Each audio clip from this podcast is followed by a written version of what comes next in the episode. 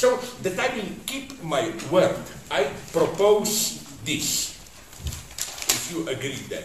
Because finally, maybe, just maybe, although it's against my nature, it's time for me to keep my word. You know, what if then we do this? There were a couple of, okay, first there are uh, the two traitors here, no?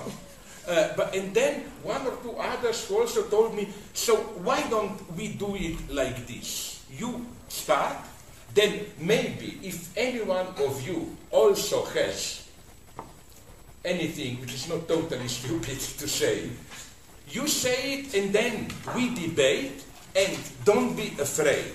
If we, if the debate will, uh, how should I put it, start to run, how to call it, Leerlauf in German, you know, running empty, meaningless, I have stuff to start talking about non-Buddhist stuff, something about politics. So is this generally acceptable for you? Mm-hmm. Okay, what can, on the other hand, now you'll be so evil. Fuck you, what can you do? I mean, so it will be, no? You can protest, it will not help. Okay, I'm sorry. Please, now I will tell the two of you something which will appear a cynicism uh, compared to how I talked too much and violated all the rules, but I'm ashamed to say this, but can you keep it to 10 minutes each maximum? Oh, less. Yeah, yeah, less. Yeah, okay, just, really you know, I'm afraid because, like, you know, like, it's like Hitler meeting someone and telling, how could you treat the Jewish boy in such a bad way? You know?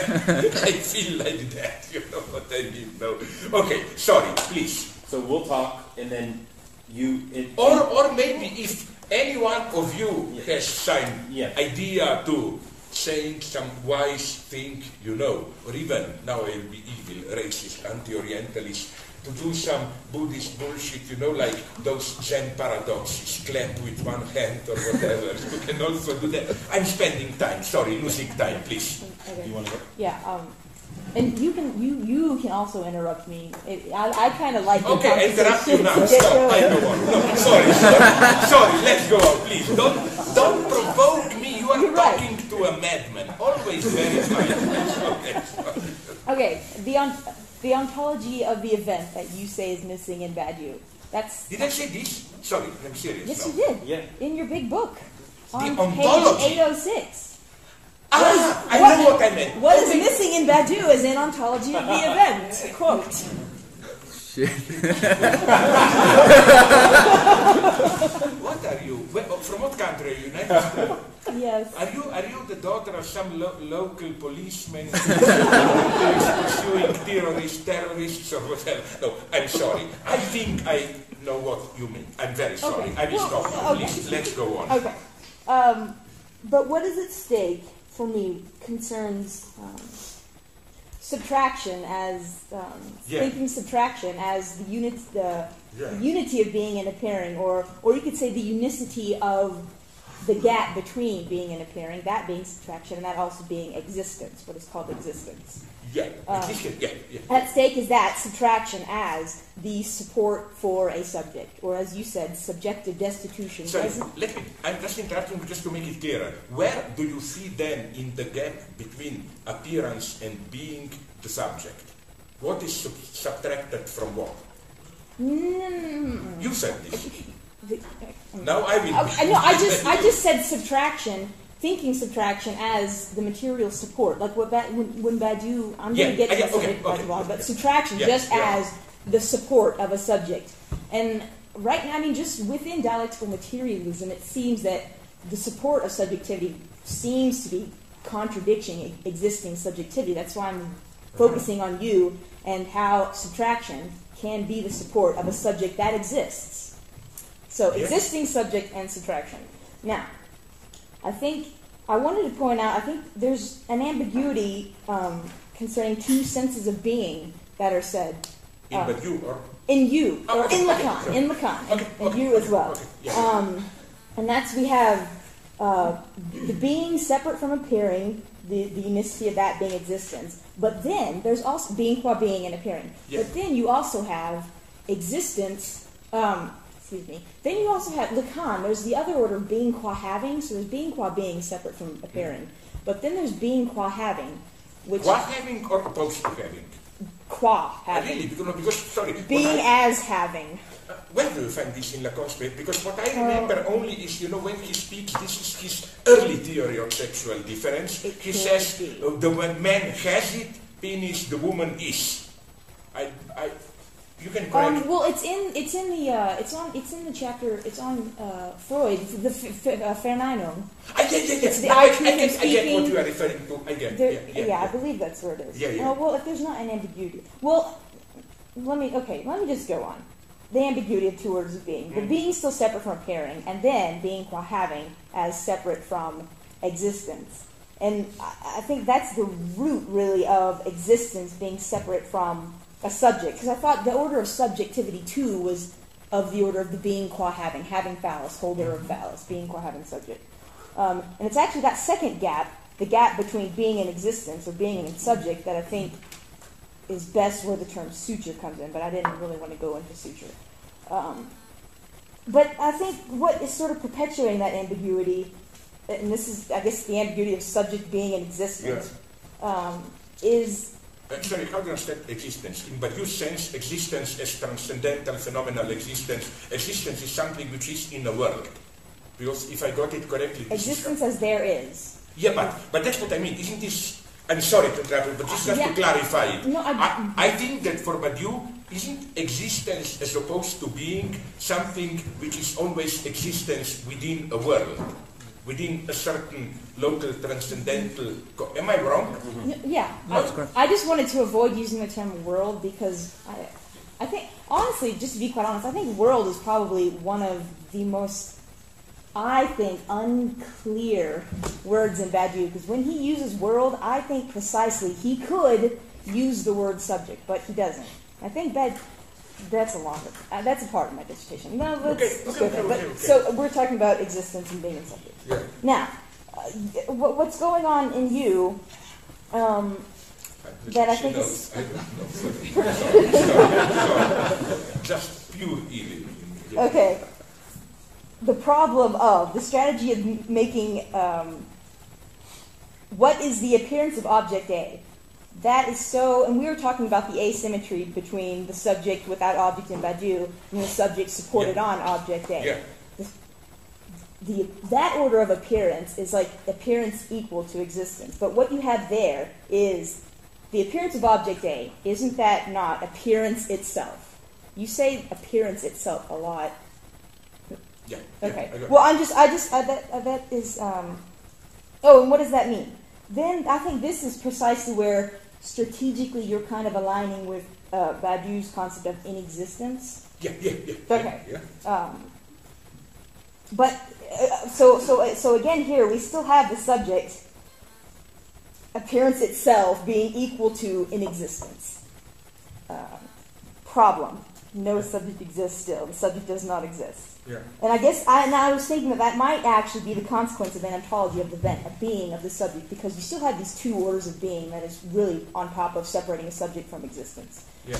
Um, now, in Badiou, and I'm, I mean, this is mostly from like the first and second manifesto of, philo- of philosophy, but there's kind of a similar strategy. Like there's the two orders of being in Lacan, and then there's kind of you know how Badiou in the, in the, in the especially in the first manifesto, there's the same sort of strategy I think at work, but it comes in the two orders of void: the void of being that must be kept separate from the void of truth and you know don't suit your philosophy to one of its conditions. But we're getting to a point of ambiguity in bad, in bad, and you can stop me in in in Badiou, and it really does precisely concern, concern suturing philosophy too. And uh, this is what Alenka talks about: uh, the privileged status of love. So there's, I think that there is kind of an ambiguity in Badiou with respect to what being qua being is. Being qua being as generic multiplicity. Yeah. But when he does kind of privilege the status of love, uh, there is a bit of a being qua being as uh, an immanent two. And I think um, already immanent two thought as efficacy. I would just use interchangeably with, with subtraction as well. Um, okay, uh, I'm starting to go off now. No. But so okay, so no, I just wanted to bring that up. Strategically, the two orders of voids Yeah. kind of paralleling with the two orders of being in Lacan. Now, there's also the ambiguity concerning the uh, sense of one.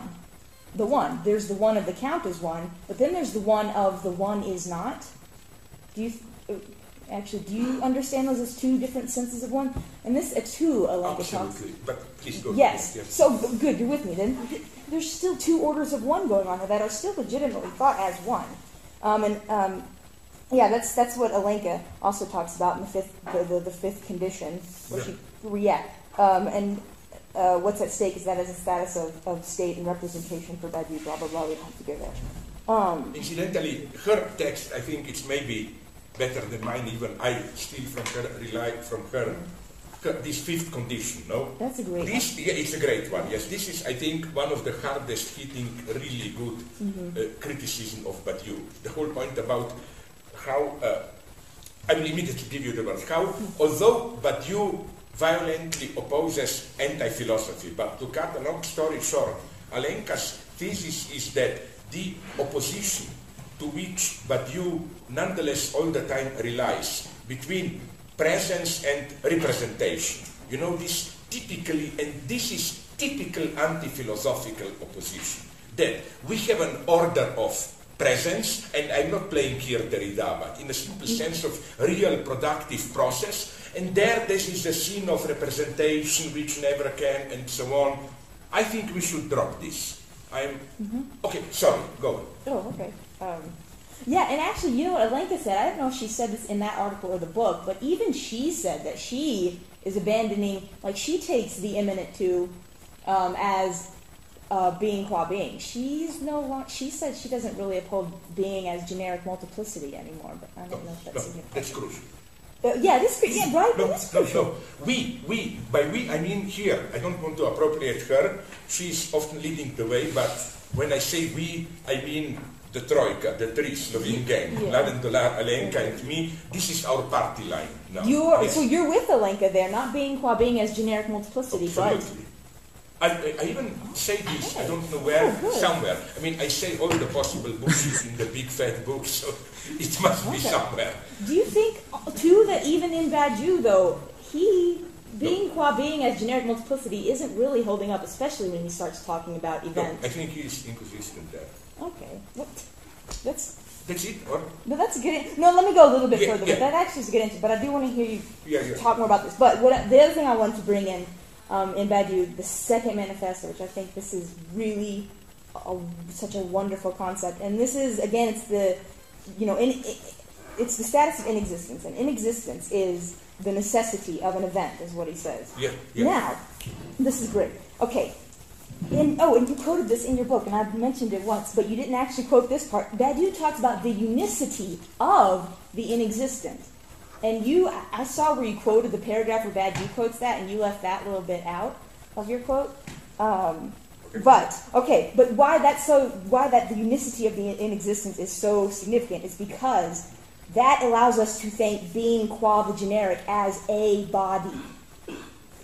So Bad Badiou is no really within existence. And then at, at- yeah, and at the end of Second Manifesto is when he brings in the term some subjectivizable body, which he does talk about in Logic of Worlds, but it hits home. What hits home? I don't know. But the subjectivizable body in Badiou, Of right? what body? Subjectivizable Ah, body. yeah, yeah, yeah, yeah, yeah. yeah. And it's still, again, it's concerning in existence, but in existence thought as a body, or Yeah. the generic as a body, like I just said. And uh, did you, and, uh, uh, uh, huh, and you, the, also at the end of the second manifesto, where this is all building, up, and I think where I'm kind of going with this is that it's, uh, there, you said there is no ontology of the event in Badiou, but blah, blah, blah, you might not have meant that. There could be an ontology of event, but you said that's where Badiou is obscure, so we're agreeing. I'm glad to hear that. Okay, also, at the end of Second Manifesto, the true que- the true question for Badiou becomes the this and that, and it's no longer why something then nothing, as it is for you. And that concerns more of saying it, it, it's, it's this and that said of existence rather than a this and that said of ones in appearance or ones in objects. Mm. But I think I'm just bringing that up more because I want to hear what you have to say about that being the crucial question. No longer the crucial, crucial question being separation, being an appearing, or why something and nothing, but the this and that. And you remember that was also Deleuze's ontological question. He, Deleuze always said the true problem was the this and that distinction, and it wasn't a this and that exclusively within appearance, but it was a this and that said of existence. So already accounting for the Yeah, separation yeah, between yeah. being and appearance. yeah, blah, blah, sure. Um, well, I think I already, I think I already, I think I already got to it. I wanted you to, to hear you just talk more about those ambiguities I talked about. Okay, The two okay. beings, the two ones. Can we do it? I'm sorry, please. I'm no, no, I don't need please. to. I don't need to repeat myself. Repeating No, no. myself. Go on. Whatever. Could, would you nonetheless then allow me? I promise, promise on my mother's grave. I will be short. Uh, to number two, uh, I'm simply getting old and senile, and if others talk, I will forget. I hope I will. So can I briefly reply to you? Yeah, and then, yeah, yeah. Uh, you know, uh, uh, I'm, okay. I mean, fuck it. This is a nice, difficult question, which means another three hours to fully answer. So I just will try to give, in a very short way, some coordinates just to, how to pull it, uh, how do, I cannot resist obscenity, just what they say in vulgar terms, you urinate a circle to mark your terrain, to, you know, to where I stand. Uh, first, uh, I want to return to that coffee, you know, some of this coffee, the joke that quoted. This is how Alenka, in her last text against Badiou, she now published a wonderful book called uh, The Sexual End Ontology, unfortunately only in Slovene. She now is Yeah. translating it in England, where there is a whole chapter of the most ferocious anti-Badiou critique. And her point is, I simplify it very much. Remember the joke. No, I don't want coffee without, I cannot bring you coffee without cream, I can only bring you coffee without milk. So, what is it without, and now I will simplify it very much. For Badiou, as he emphasizes, one comes secondary, one is an operation. One is the effect of counting, Why? multiplicity is, to put it primitively, there out of the, from the very beginning, always already. Multiplicity and uh, void and so on, all that. For Alenka uh, and me, uh, the multiplicity, of course, there is no original one, but this absence is inscribed into multiplicity from the very beginning. Multiplicity is always, is, you got it, is multiplicity without one. But this doesn't mean simple externality, like we are multiple, fuck the one. It means the one as absence is already here. The one as failed, as impossible, and so on and so on. In other words, I think she is here more Lacanian, that even ontologically, to be very naive, the zero level is about one. There is no one, an absolute contradiction in Hegelian terms. And there is multiplicity because one cannot be one. That's her position also now. We, me and Mladen, brainwashed her from her Kantian, uh, uh, Kantian, uh, uh, uh, Kantian revisionism. So uh, let me give you, you know which example I like here?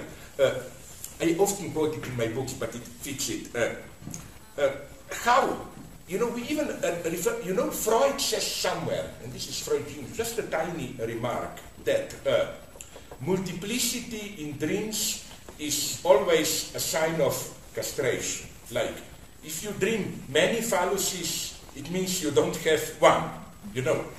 And uh, uh, in this sense, multiplicity, present multiplicity, is always a mark of the block sabotaged impossibility of the one.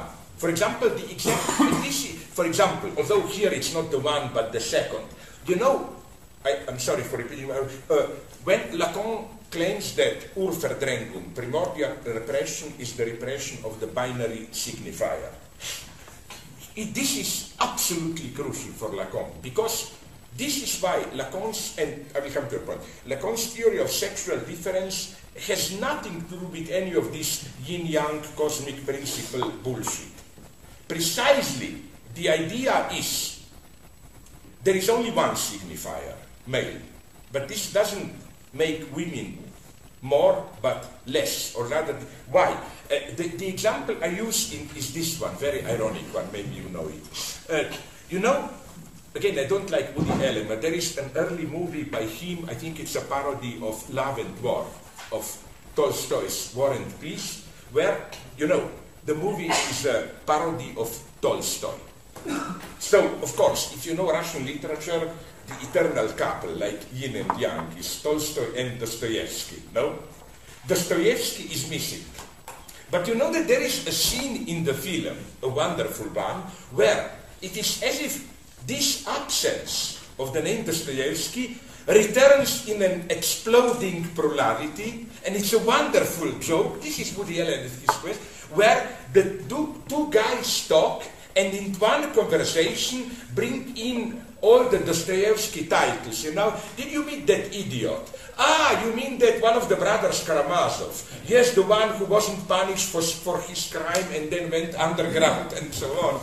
You know, like this idea that too much, and again, we are tempted to insist on this primacy of the bad one, of the impossible one. That there is no, that the one is, as it were, uh, and there we get really Hegelian. Here, Alenka has wonderful that there are ones, of course, but the existing ones are an echo of their own impossibility, as it were. That why, okay, in a certain, or I'll put it in this way, and uh, in a certain way, Alain is right. What there is, is always originally multiplicity.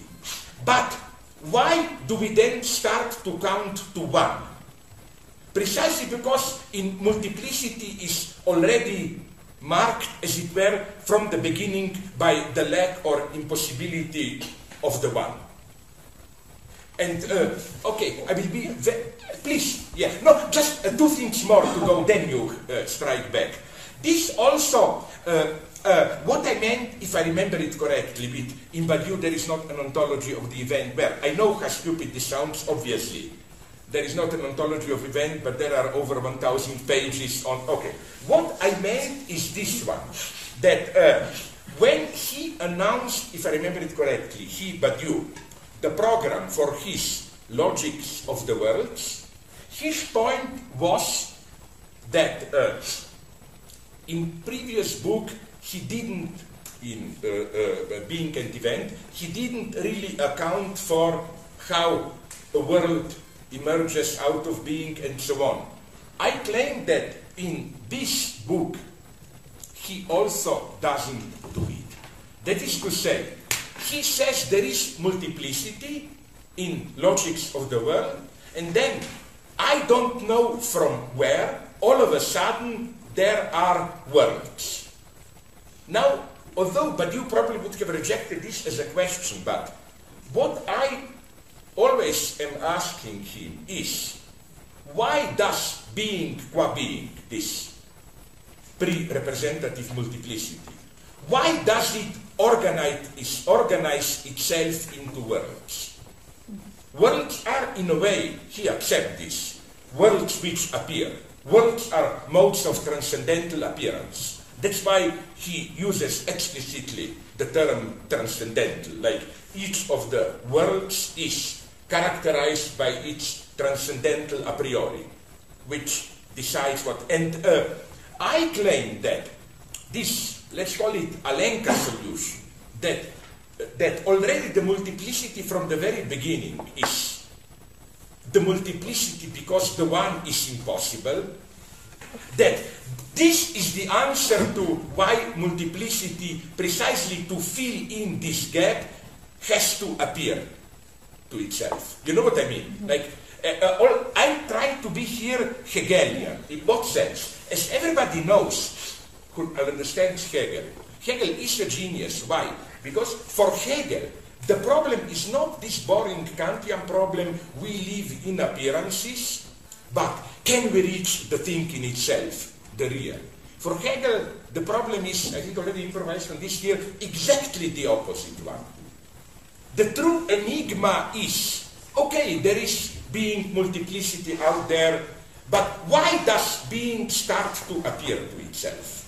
The true, so the true or even at a more naive level, the true enigma is not how to see what's the reality behind appearance, but why does the real begin to appear to itself? Let me go on here. Can I just really quickly? Yeah. What, how is barred one? Isn't that? Just, I mean, the one is aligning perfectly with the word subject. So you're still. I'm Right. still after a, Uh, yeah. a subject that exists, but barred one, we still have barred Wait a subject. minute. Let's go to this existence. That's the Let's next do thing I want to. I want to say So, there is a subject, yeah, yeah. but there's- so let me one. go through the other prob- another problem that I had with Badiou. Uh, okay, I know first. Let me be honest. I know that he tries to answer the question why world through some meditations on inconsistent multiplicity and so on and so on. That every but it gets okay. Second thing with Badiou, apropos world, and here we have a true fight. We stand each of us on our own position. I remain old-fashioned transcendentalist, and he is for me too much of a dialectical materialist there. Namely, the status of a world.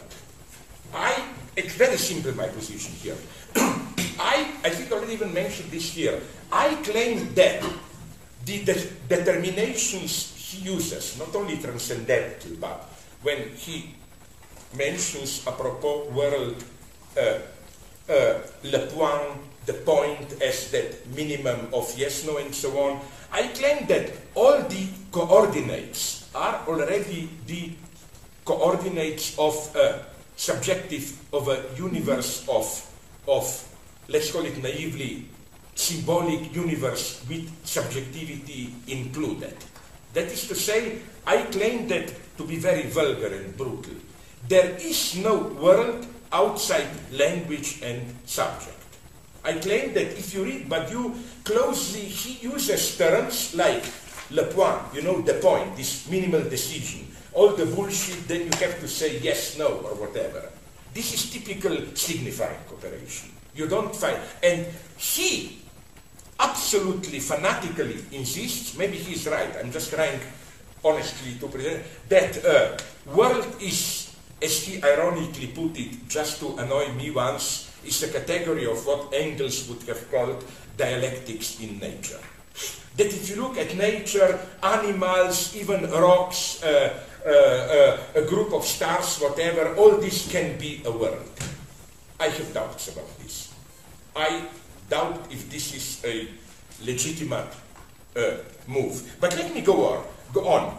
The problem of uh, uh, the problem of of appearance and so on. I don't know if I got you correctly there. Being an appearance, but more Lacan than, than Badiou now. No, they uh, first with Lacan, as I already mentioned, when you talk about inexistence, maybe I'm wrong, but the way I read inexistence, I don't see any mystery there in Badiou. Isn't the inexisting moment precisely like proletarian within a social edifice, the moment of presence within a certain world, but presence which isn't covered by some transcendental existence which, just, which doesn't have its proper place. It is included in, but doesn't, in the terms of the transcendental field which defines a world, it doesn't have a place in this sense, it doesn't exist. Now,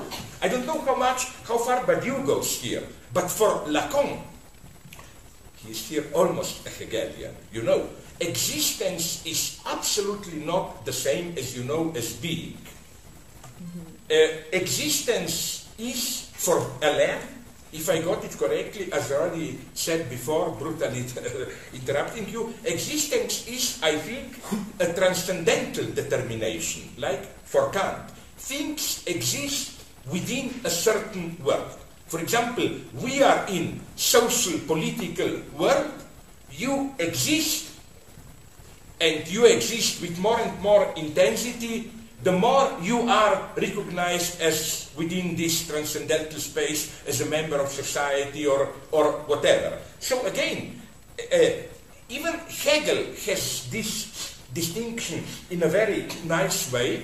When, if you look at Hegel's logic, and Alain is aware of this, he is bothered by this now, I told him, he liked this reference, that in Hegel, existence is a category of essence. Existence is being, which is the appearance of some essence. So for existence, you already have to have an essence. What doesn't have an essence is, but doesn't exist. And now we come to Lacan. This is why, for Lacan, neither the subject exists nor the woman. And you should be very careful here. Lacan does not say, and Lacan knows what he's talking about, at least here. Uh, uh, uh, uh il n'y a pas de femmes, there are no women. No, there are, il y a des femmes. But la femme n'existe pas. A woman doesn't exist.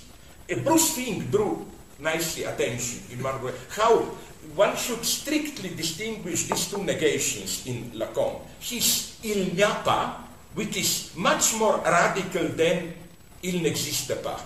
Lacan says il n'y a pas de grand autre, there is no big other. He doesn't only say the big other doesn't exist. The big other is in existence, this is already in transcendental space, and so on and so on.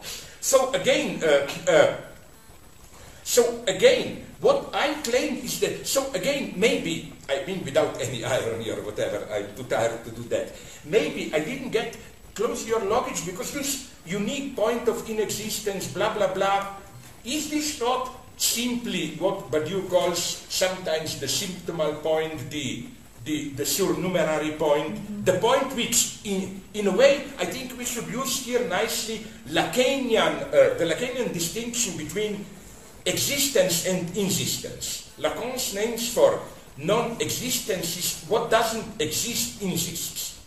This is why Lacan can say drive doesn't exist. But the very definition of the drive is that it insists. And again, in this precise sense, for Lacan, subject doesn't exist.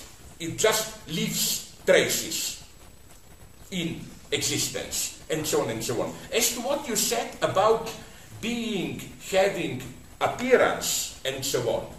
Now, I will give you a very quick answer. Maybe I'm wrong or whatever, but I'm tempted to say that subject is, you know, Lacan and Miller develops here something very nice. He draws a nice distinction, which I don't take care of enough, a little bit of self-criticism, between, in strict Lacanian sense, appearance and phenomenon.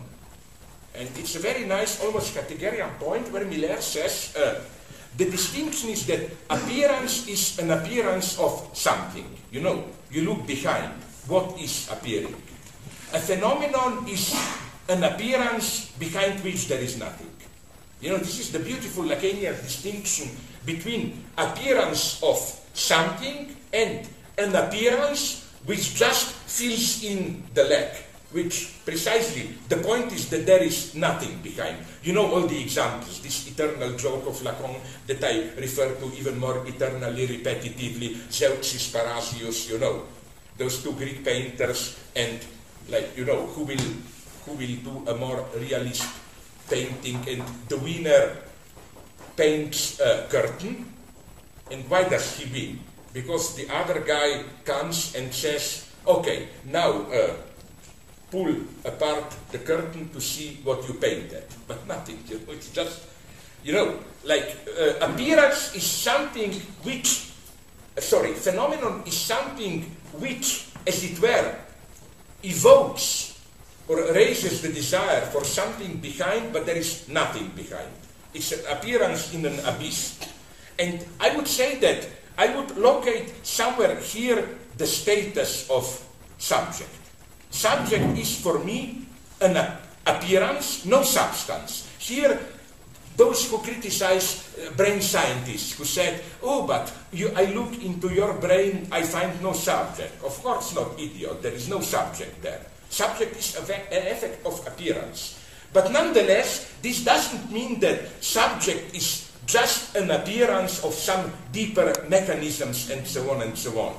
the mystery of the subject, and this is why I like, with my primitive understanding, quantum physics, is that you have, no, I find a trace of this in a totally different way, of course. It's that uh, appearance is not a simple appearance which can be subtracted. Like, you know, things appear, let's take away the appearance and we get what things really are. What if there is an appearance which, precisely as appearance, is crucial for the consistency of that which appears? So that you take away the appearance and you then get the thing itself. You lose the thing itself. And I think the whole Freud turns on this. Maybe, sorry, this is my first answer. Now, give me, imagine me as, you know, in American movies, somebody beats a guy, he lies down, and then I like this. This is maybe a nice example of this surnumerary master signifier. Mm-hmm. the guy is down, I beat him, but the last gesture is always this unnecessary last kick into the head, you know, like, do this to me now. I, Excuse me. Sorry. You said before about the appearance and then rejecting the thing in itself. Isn't that Kantian? No, because Kant, ah, ah, now we, no, Kant precisely, this is the, okay, I'll put it like this. The, ul- Hegel knows this. The ultimate ambiguity is the ambiguity of Kantian Erscheinung, transcendental appearance. It is, uh, Kant cannot accept that its appearance against the abyss of nothing. That's the problem with Kantian thinking itself. He still thinks there must be something substantial behind appearance, which appears. The Hegelian step is precisely is precisely uh, no. Hegel already in his wonderful conclusion of the first part of phenomenology of spirit consciousness, you know, he says that uh, of course, appearances are like a curtain, and there is, we look for something behind. But behind the curtain of appearances is just, okay, to be more friendly, Hegel makes this Buddhist lesson, you know that. Behind appearances is just a void. What we find there is just what we put there. But now comes the catch. Without this, you don't get Hegel or nothing. This does not mean that in the usual sense, everything is, everything is just an appearance and so on. No, there still is real. It's not relativism. How? Okay, we can talk about it later. But I'm sorry. Go on. Last kick into the head and then the green monster. Sorry. I don't know that I have a last kick. Okay, then let's do it like this. I promise you, I'm sincere here. Why don't we allow him Yes. and then if it comes to you, you can hit me when I will be laying down. Okay, please. Okay, so I want to move a little out of ontology and move into your theory of the act in relation to Badiou's event. Okay. Precisely looking at your last chapter, political suspension of the ethical, Hmm. and the chapter on uh, enthusiasm into the Badiouian event. Ah, just sorry, to interrupt for a second. Do you know that here we had a beautiful act of friendship? I think I do this in chapter on Badiou. You remember how in his theory of subject, Badiou, it's a wonderful. I, if you ask me, and Badiou secretly, I think knows it. I think his best book is Theory of Subject. And I think Really? that, yeah, that the true breakthrough is there, and that all these later great works are like trying to catch up to contain the monster. Okay, do you know how Bruno Bosteels drew my attention to that? Uh, Bosteels is, a, if you think I'm humiliating you, Bruno Bosteels being from Belgium, you should hear what I, how I'm talking to him. My standard joke is he comes from Belgium. You know that Belgians are well known for two things good chocolates and pedophilia. But even these two are mediated because they use chocolate to seduce. okay, we love each other. In other words, we love. and he drew my attention. No, I'm serious now. Sorry. To Yeah. that, you know how in his wonderful reading of opposition between Aeschylus and Sophocles, Yeah, yeah. he opposes mm-hmm. the couple of Sophocles, which is terror and anxiety, Yeah. And the couple of, to put it naively, Oresteia, Yeah. which is courage and justice. And what I told him, and he was very friendly disposed, is that, you know, all other three, that is to say, courage, anxiety, terror, are I wouldn't say psychological, but let's put it more neutrally, subjective attitudes. You know, like doesn't justice stick out? And I propose to replace justice with enthusiasm. Yeah. And he tempted, he's tempted. For Kantian reasons, right? Sorry? For Kantian reasons. Yeah, but no, also at a much more commonsensical level. Yeah. You know, for reasons of consistency. Yeah. Because the idea is that, and I, I find another ambiguity there. Uh, he admitted it. What does terror mean here? He oscillates, I claim, between two meanings of terror. First, it's the bad superego terror, in that case of Antigone Sophocles, represented by Creon, brutal state terror, but as Badiou, as a Maoist Jacobin like me, knows very well, fuck you, we also need our own terror. You know, like, there definitely, uh, Alain is aware that there is always a terrorist aspect in subtraction, politi- you know? So, uh, this is the other weakness, I think, of those four. So I'm sorry if I Yeah, yeah, intervene, but just that point, how I So let see me- why, me- because you don't, enthusiasm only now, enthusiasm will be, he told me, the central category of his immanence of truth. Really? Yeah, Okay. sorry. So, so I think you got you and Badiou both have a theory of the act, but there are important differences. Yeah. For you, the act is a Hegelian night of the world. It's a a sort of Antigone-like movement through a process of negation, whereby uh, the, the, there's the new new rules are set vis-a-vis the subject towards the big other, and a new libidinal Yeah. reinvestment can take place. Now, for Badiou, we see that an act is uh, archaeo-political, as Adrian Johnston says, in the sense that it seeks to actually revolutionize humanity itself. So here we have a move as a Deleuzian Nietzschean uh, movement. My precise question is, for a post-evental subjectivity, what's the role of psychoanalysis for Badiou? Precisely because the human animal is, you know, death drive is relegated to the Yeah, yeah, human yeah, animal, right? So this links to your debate with Miller in his so-called, you know, ironist approach, Yeah. which within the current con, you know, coordinates of capitalism, we can actually, in, I don't know, encourage the flourishing of idiosyncratic uh, psychoanalytic Yeah. sort of within singular communities.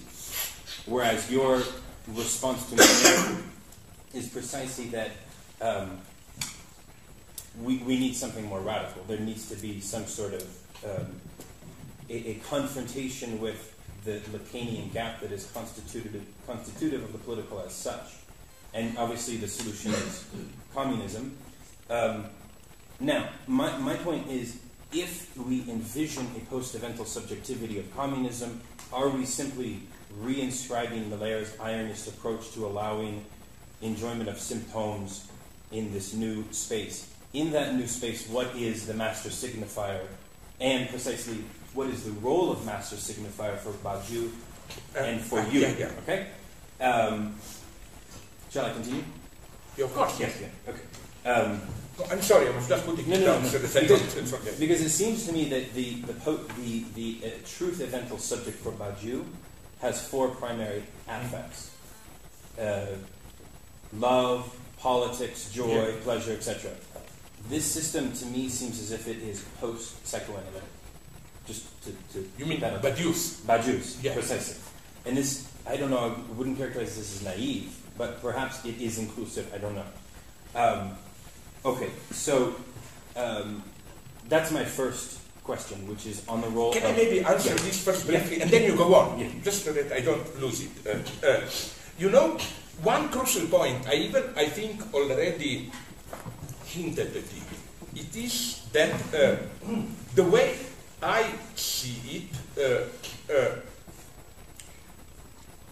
as I already improvised, improvised about it, I think uh, the problem of event, not act, is that Badiou himself, for me, seemed to struggle about the relationship between event and its nomination. Sometimes he claims more radically, transcendentally, event, as I already improvised here, you know that nomination is part of the event. That is to say, event becomes event only through its nomination. Yep. But sometimes he adopts this more. I'm almost tempted to say he would have shot me for this postmodern attitude that the event is some traumatic excess and then we try to but fail to find the proper name. For example, it's here that he changed position with Marx. I'm very critical of Marx. I follow him here. He claims that a certain communist struggle is going on, but that the Marxian names for it, up to proletarian revolution, are not good names. That, that's we. We didn't nominate the event uh, in a correct way. And this is, in a way, a crucial point. I mean, uh, because on the one hand, of course, he sees this very well, Badiou. There is the danger of this postmodern pseudo-Nietzschean, pseudo-Nietzschean bullshit where Nietzsche becomes someone who you know. The real is the event, horror, and then we try to nominate it, but it always fails, blah, blah. On the other hand, it's this Badiou celebrating the master signifier, which claims, and here he even, is if you want him to hate you, but he's a good friend of mine, so I always told him the only way to have a real friend is the one on whom you can spit, humiliate him, and he has to, yeah, yeah, he has to take it nicely. Uh, did you notice how it's very interesting from this standpoint? The couple, they are not lovers, no, uh, no, no shitty insinuation of this, but the theoretical couple, how they even co-publish two books, they co-direct a series of Badiou and Barbara Cassin. It's really almost like sexual difference. Uh, crucially, it concerns the status of sophism and so on, but even more the master signifier, you know, because let me put it in this way. The Badiou, who is the Badiou of master signifier, is this type of masculine Badiou. And he tends to dismiss, his idea is this one, like to be very brutal, we once talked. You, we have the event of Christianity, but Christ himself was nonetheless still a kind of a feminine hysterical guy. He didn't really know what. And uh, the master who provides the name is St. Paul. You know, he provides the master signifier, uh, redemption, Christ died, eternal life, all that. As we all know, he provided the master signifier which created Christianity. And it's interesting, as I already improvised it here, I think, to learn how far Badiou goes here. You know, like in an interview with this, I will never pardon him politically, that he made a book with Elisabeth Roudinesco.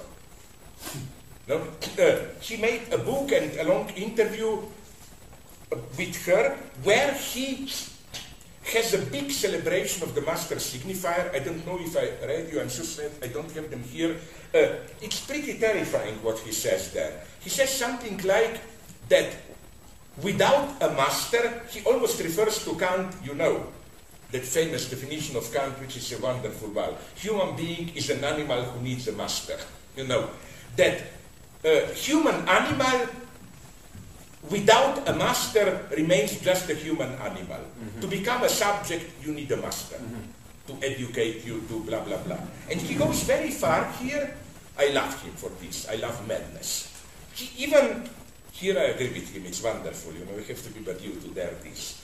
This is meant with a very precise political stake to rehabilitate the Marxist tradition of the so-called cult of personality. Che Guevara, Stalin, Mao, he says, okay, it may be wrong, those, but basically we should accept this. We need precisely a name. To become subjects, neutral theory is not enough. We need a name, a master. Uh, uh, who, as you said, introduces a new order, blah, blah, blah. Here, I, first, uh, you know, where is psychoanalysis? I know he oscillates here. Sometimes he somehow links psychoanalysis with love. Right. Like, Yes. that's the place of Yeah. psycho. But at the same time, when I ask him this simple, mysterious question, his best example of the evental structure or structure of uh, fidelity called is, is religion, is St. Paul. So, where does religion? Religion, he puts it clearly, we live in secular era, religion is not evental. We cannot take it seriously as an event. He qualifies it, he says, I just use Paul as an example of how the formal evental structure was. But how was it possible to happen there? So I think that this category of love is much more mysterious. What he did like, uh, this I think is, I think I have it in my book at the beginning. He loved that. Is when I linked the four German idealists to his four generic domains, you know, and claimed Kant is science, knowledge. You know, Kant defined his endeavor as uh, to to uh, provide the philosophy which would be at the Newtonian level. What kind of philosophy is compatible with modern Newtonian science? So Kant would be truth. Kant would be how, do you call it? Uh, philosophy linked to or whatever to the condition of science. Fichte is clearly politics. Fichte's problem was freedom, political act. Politics. Schelling is art. I'm not exaggerating because you know Schelling is, as far as I know, the only philosopher. I underline this philosopher, not just artist, who claims the supreme medium of truth is art. Who openly claims that philosophy comes second as in and Hegel is love. And we can say this because the category of life is central and so on and so on. But let me go on. So when you said night of the world and so on, here my difference would have been the following one. Uh, here I see uh, the difference. I think, and again, I'm so sad I will appear brutal, exploiting, again referring to Alenka. Fuck you, you cannot read it, it's only in Slovene. Where she also, she accepts Badiou's claim that event as the real, in its brutality, it's not enough. You need a nomination. You need to nominate the event. But she does something that Alain doesn't do it, at least not clearly. She introduces here the distinction, although they are the same, but the function is totally different, between master signifier and what Lacan calls es abare, signifier of the barred other. And for Alenka, the event is this naming. When you provide the signifier of the inconsistency of the big other. When you name properly the antagonism, the real which defines a certain field, like class struggle or whatever. And the idea being that when this turns into a new master signifier, you already de-eventalize it, lose it, and so on. This goes to another question that you raised. Like the furthest, even furthest than Badiou, here he goes, uh, that young Italian, good friend of mine, also Lacanian, Lorenzo Chiesa, who says, fuck it, there will always be master signifier, obscene superego, fantasy, we cannot. Okay, but I have a problem with this. I claim that what Badiou calls the communist hypothesis, my God, it must be a hypothesis that discourse of the master, the link to a master, is not the ultimate social link. That there is a possibility of being together collectively, which is not, as it were, sustained by a master. I think if we drop these, then we are back to Milan. You know, ultimately, we have to accept the master. All we can do is just take it as a game, not seriously. So, again, to be very precise, uh, my solution would be that let's say you have, you know what, let, let me put it clearly. Let's say, it's a very naive example, but let's say a political system is in a crisis. No? And uh, uh, if we take this crisis in a pre-evental way, it means we describe it as, you know, the system fails, blah, blah, blah. But the crucial point is when you make this, almost attempted to say Hegelian Marxist term, and when you say, no, these failures, crises, are not simply failures of the system, system. In these failures, the truth of the system appears. You know, this is what people don't notice it often, Freud and Marx share.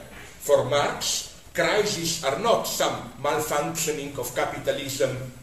In crisis, the basic antagonism of capitalism becomes visible. They are necessary. The same for Freud. Symptoms are not some local malfunctionings. No, symptoms are the truth of normality. And so, again, to provide the name for this necessity, why, why failures are structurally necessary, because, as it were, the big other itself is failed. This would be for me an act of political nomination. When politics is based on this and here I had the big conflict with Ernesto Laclau because the problem I find, and he himself, I quote him in the big triple orgy book, me, Laclau, and uh, Judith Butler, uh, namely Ernesto Laclau uh, is for, as we all know, populism as the new name that we should use, blah blah.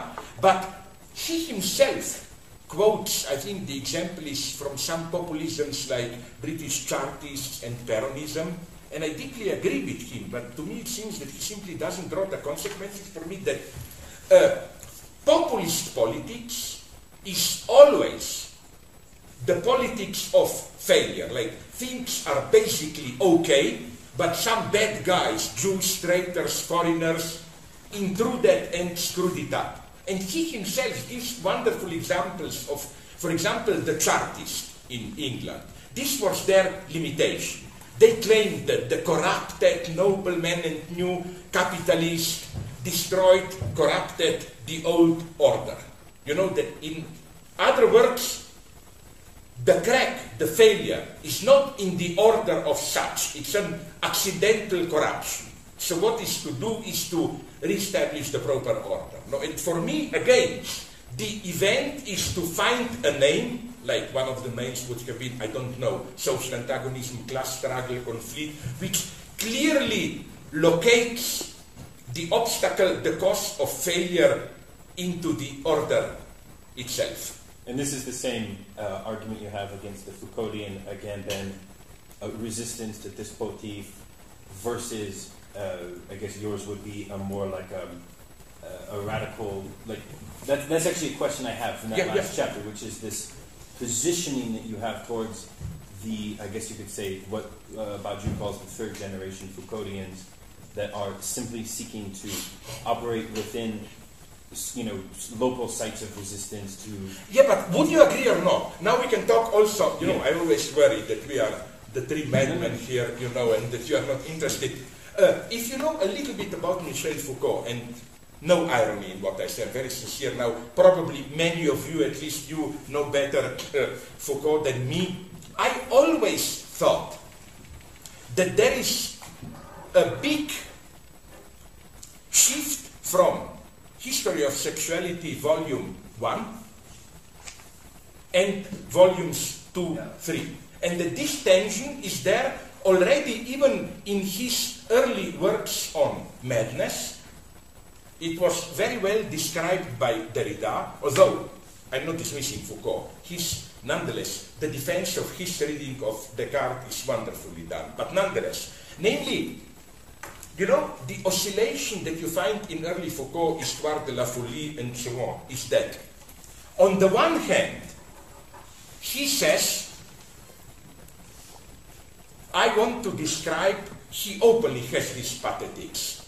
Derrida quotes this uh, vastly, that till now, uh, madness was described only from the external standpoint of disciplinary mechanisms of power, scientists, I want, and this is of course where Derrida goes banana, orgasm, and he is right critically against. He says that uh, I want madness itself to speak, not just how it, is, but at the same time, he makes it clear that's the whole point of his history of madness that madness, substantially in itself, is not an in itself which is simply then described different way, but that it's, to put it bluntly, madness in its reality is an effect of mechanisms of madness. And you know, that's the whole point of Foucault history of madness. You know how so-called madmen,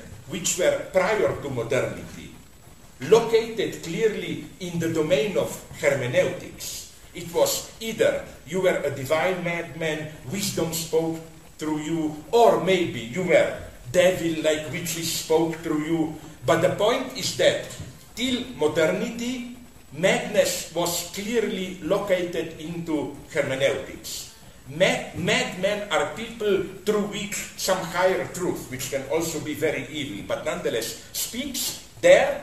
With modernity, it becomes simply like positive science. Something went wrong with the brain, blah blah, we incarcerate them, and so on and so on. So I claim that you find even more this in his later works on power, where, and correct me if I'm right, I'm not sure, but the way I see it is that in, in uh, uh, uh, how is, what's the subtitle of, of History of Sexuality? Is it Volonté sorry?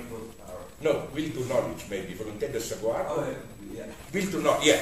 That there, as it were, in both, okay, I put it in this way. In both cases, volume one and then all that care of self and so on, uh, uh, uh, uh, Eh, eh, eh, volumes two and three, the focus is on the tension or relationship between power and resistance as counterpower.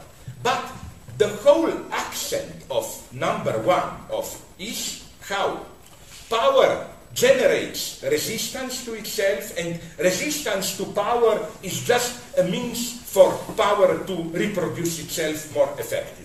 You know, and Foucault gives also, apropos sexuality, these examples which are wonderful. I read some of the texts. You know, early Christian texts which tried to eradicate sin.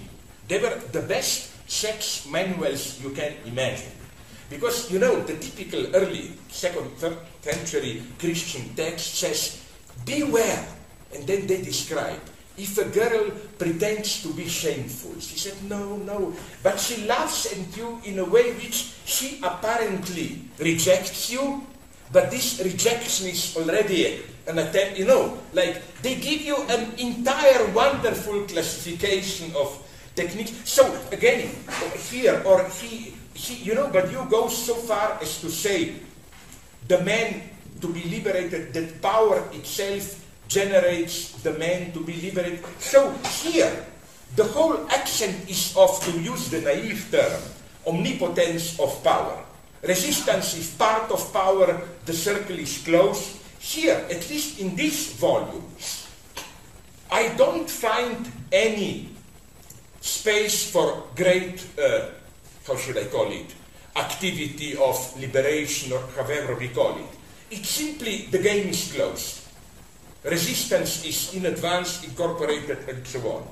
Then all of a sudden, okay, all of a sudden, maybe not, in volume 2 and 3, she is looking at, as it were, islands, spaces of resistance, lignes de fuite to use, but I think uh, uh, this is a precise Deleuzian term which shouldn't be used here. And she has all this. Did you notice how here also uh, Foucault rehabilitates the notion of subject? Subject as technology of, which is not meant in a bad way. The idea is that through some kind of self-educational self-relating, you can acquire a distance, resist. But here, the accent is strictly on resistance. Like we can resist, blah blah. It's no longer this cooptive pessimism. And uh, I find this is my problem with Judith Butler. You know, she always speaks the language of resistance, basically pessimist, in the sense of the big other of power is here. We can just occupy spaces, resist, uh, blah blah, all that. But uh, I don't see how she breaks out of this Foucauldian dilemma. But what about if we play the early Foucault against the late Foucault and say, but how, how is it that now we have resistances which are not just counterpower and as such part of uh, no, you know which is his big example of this, very nice one. He says that's the big point of history of sexuality, volume one. You know, that sexuality is not the expression of sex, but as he puts it, sex is an effect, real sex, how we do it, of the discourses we have on sexuality. And as he makes it clear there, with these discourses, he means uh, he means uh, disciplinary, disciplinary discourses. In other works, it's almost, I would say, a Paulinian, St. Paul point about transgression, that every discourse of power generates the very transgression it fights. Okay, the problem for me is how to bring this. This is where I admit I disagree with all this uh, uh, how do you call it, uh, with all this Foucauldian line. I don't like, maybe I'm wrong, the term resistance.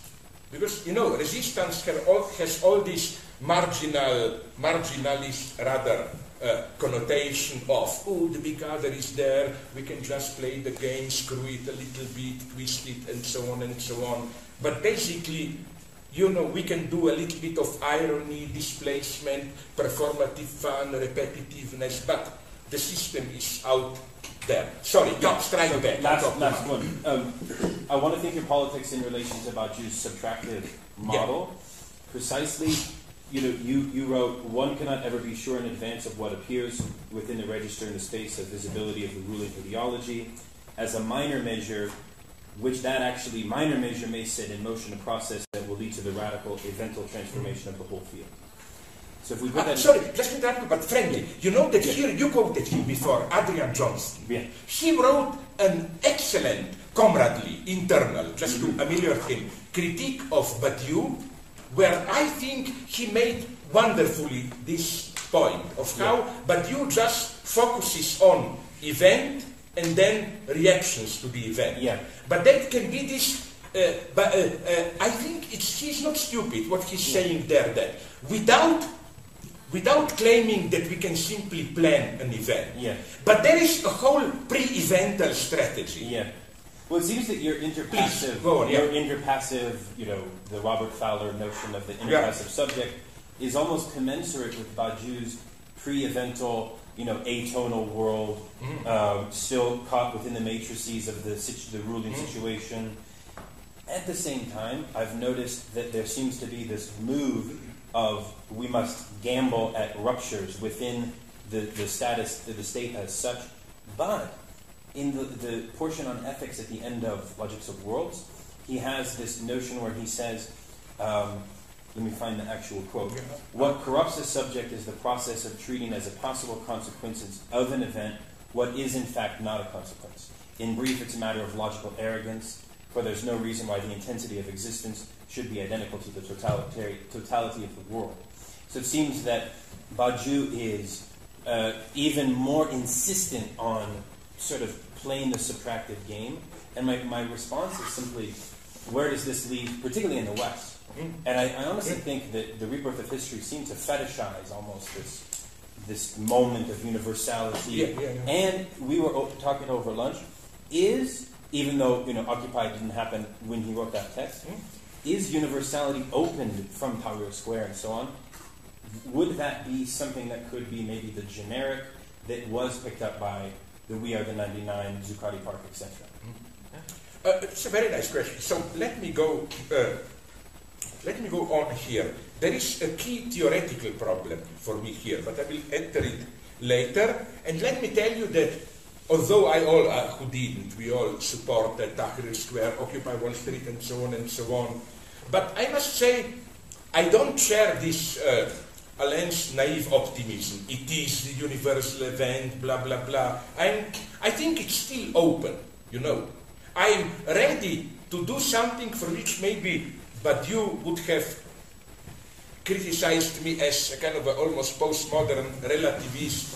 I'm claiming that there are things which I'm ready to extend retroactive logic even here and claim something happens and retroactively it can be decided if it is an Yeah. event or not. Yeah, well, he seems to oscillate, arguing maybe it's a weak singularity Yeah, yeah. by putting it in relation to 1848 in Europe, Uh, where it, it was some sort of like um, cobbled together Mm. uh, thing which had no nomination. There's no nomination. Yeah, yeah, yeah. So I think I think perhaps the two positions are commensurate, but I think where he gets naive is this notion of the um, breaking of the social bond and the generic that was experienced and so on. Yeah. I, I, I'm Yeah. No, about but, that. but you know what is Yeah. absolutely important? When you said this logical arrogance that Yeah. everything is the consequence of. Uh, The misjudging of what is a yeah, yeah, yeah, yeah. If I got it correctly, and from the beginning I have problems here, for me this was almost the Kantian soft. And here in this room, years ago, when he was explaining the notion of forçage, forcing an event, and he used this category precisely apropos Stalinism. For him, forcing an event is to impose the logic of event as immediately the logic of being. And this for him, of course, is, for example, Stalinism. This is already socialist state, is the order of being, and so on and so on. What I don't like is how here in this room, and later he was very careful to cover his traces, you know. I noticed how from the transcription of the test of the text of his speech, that passage disappeared. But KGB, Comrade Stalin, me, we have our black book, you know, that he used the term, this is the totalitarian temptation, this logical arrogance, you know. I think there is something totally wrong in saying Stalin, instead of treating communist vision as more an event, even sometimes alien. I- Really, here I was a little bit mad at him because I once accused him that this idea, no logical arrogance, don't translate event immediately into the order of being, that this is his Kantian side. You know, that basically what he claims is that an event in its consequences has more uh, what Kant would have put regulative use as an idea, and that the Stalinist or this totalitarian arrogant mistake is to take what is merely regulative as constitutive, directly structuring reality. And once he publicly attacked me and said, This is totally wrong, I misunderstood it, never, never did I use it. Well, I didn't do it, he's my friend, but I was there, fuck it, the book you mentioned, I think it's in one or two, I think it's uh, uh, Manifest for Philosophy too. He explicitly makes a reference to Kant's regulative idea, saying that, you know, the communist idea is like a regulative idea and so on and so on. So what I'm saying is here I'm more Hegelian. In what sense? Okay, it's to explain horrors of Stalinism, it's too simple to claim almost that Stalin was too fanatically, arrogantly faithful to the communist idea. You know, like he wanted to impose it too directly, brutally. No, I'm much more naive here. I think the problem is not that Stalin wanted to impose too immediately communist idea as an order of being, but that simply there was something wrong in his communist idea. You know, that the idea itself was not correct. I mean, here I'm very naive. What's the problem with forcing? If you have a good, true idea, fuck it. For, enforce it as much as you want. I mean, something I, I cannot quite, I cannot quite uh, uh, uh, gather there. No, now we will have to finish, but really the last two, uh, you owe me kick into the head. And if you have a concluding talk, and if someone, like, join the gang, all of you, if you, ah, yeah, you didn't, yeah, yeah. I, I'm sorry. I'm sorry for myself because I only uh, uh, focused on these center rightists and didn't take into account radical left. Please, yeah. Well, well, just coming back to this question, uh, I, I see uh, Occupy Wall Street and then uh, Tahrir Square and the movements that were happening as the beginning of the course I called blank revolutions, yeah. as more as a point de capiton rather than Really? Yes. In what sense? Because, yeah, sorry to counteract you immediately, but my problem is that in insofar as we call de capiton, that master signifier which introduces a new order, what would you say if I tell you, wasn't de capiton precisely missing? You know, things were happening, but we don't have one name which would organize. Isn't it a little bit like, that's why I like our movie stars. I love him, that's why it's so brutal. Example yesterday, because I like your term, I will use it, and then you know how I will use it. You will get a small uh, uh, remark, no. After I introduced the terms, a friend of mine, I noticed after finishing this book, this is how we academics like. Seriously, I love your term. Again, I forgot it, uh, blank. Uh, Blank revolution. yeah. Didn't he provide a wonderful early example, even the most tragic one? And yesterday evening, I did go, I did Google it, and it's really, it's so tragic. This is maybe even already at the beginning, before October Revolution, Mexican Revolution. You remember how he described it, and I checked what happened. From the north Pancho Villa, from the south Zapata, they occupied Mexico City. They had power. And you know what happened then? They were debating and talking.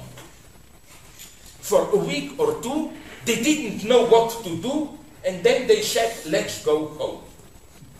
I mean, it's so absurd, uh, you know, and uh, so again, please go on. Uh, yes, because in, in my opinion, what happened, I can't speak about Occupy because I'm not really into No. Occupy, but I can speak of what's happening in the Middle East, Yeah. at least. Well, uh, in the sense that uh, you, you just said that they lack a master signifier.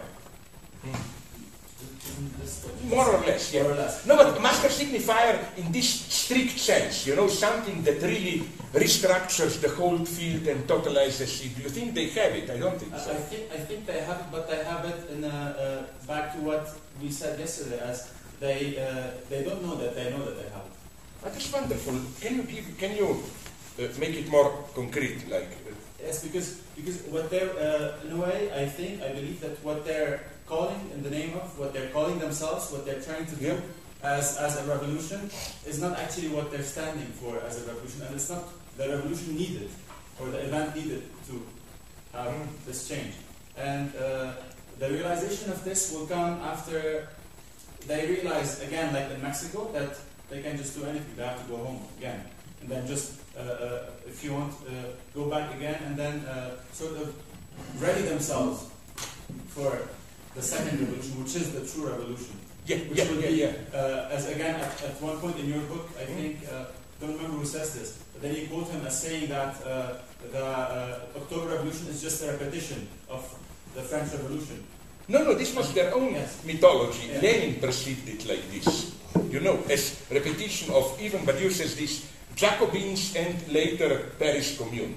Lenin always thought in these terms. So, I, think- so I think it's in this, it's in this sense, in my opinion. Yeah, but you know where comes my pessimism? I am a radical leftist, revolution, all you want. But uh, now we're coming back to that guy whom I quoted, T.J. Clark, you know, who said these last couple of years were the greatest fiasco, like rebellions all around, but as you said, they turned out into blank revolutions, no? And so on and so on. Now, what I'm tempted to say here is that uh, what if, to be truly efficient leftists, we should drop, and Clark develops this. He uses a wonderfully ironic reference to China. He says that even those pro-democratic, anti-totalitarian leftists, they all act as if we should be ready. They expect some big moment when finally not the Stalinist party, not the social democratic uh, uh, uh, corrupted combat. Some the true working class of ancient will stand up, and finally it will be the authentic event. You know, he uses this wonderful phrase of how, referring to China, the, the terracotta army proletarian, which is waiting there, will finally get up. And I'm tempted to agree with him.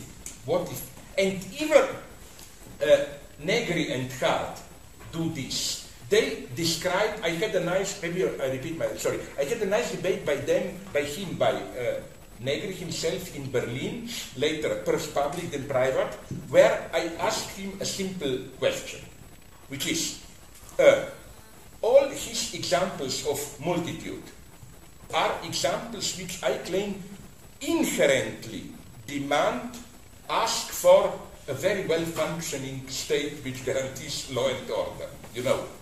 Then they always, uh, it's so mysterious at the end of the second volume, I think, Multitudes. They, Hardt and Negri, I quote this in my book already in an old version, they say the moment will come where multitude will not be just this marginal resistance, but will take over the entire field. And then they say, now we, of course, we cannot explain how this will happen because this is a philosophical book. It's, look, they take a too easy way out. The only reference they give is San Francisco's, you know, an escape into religion, like a miracle and so on. What if we have to drop this?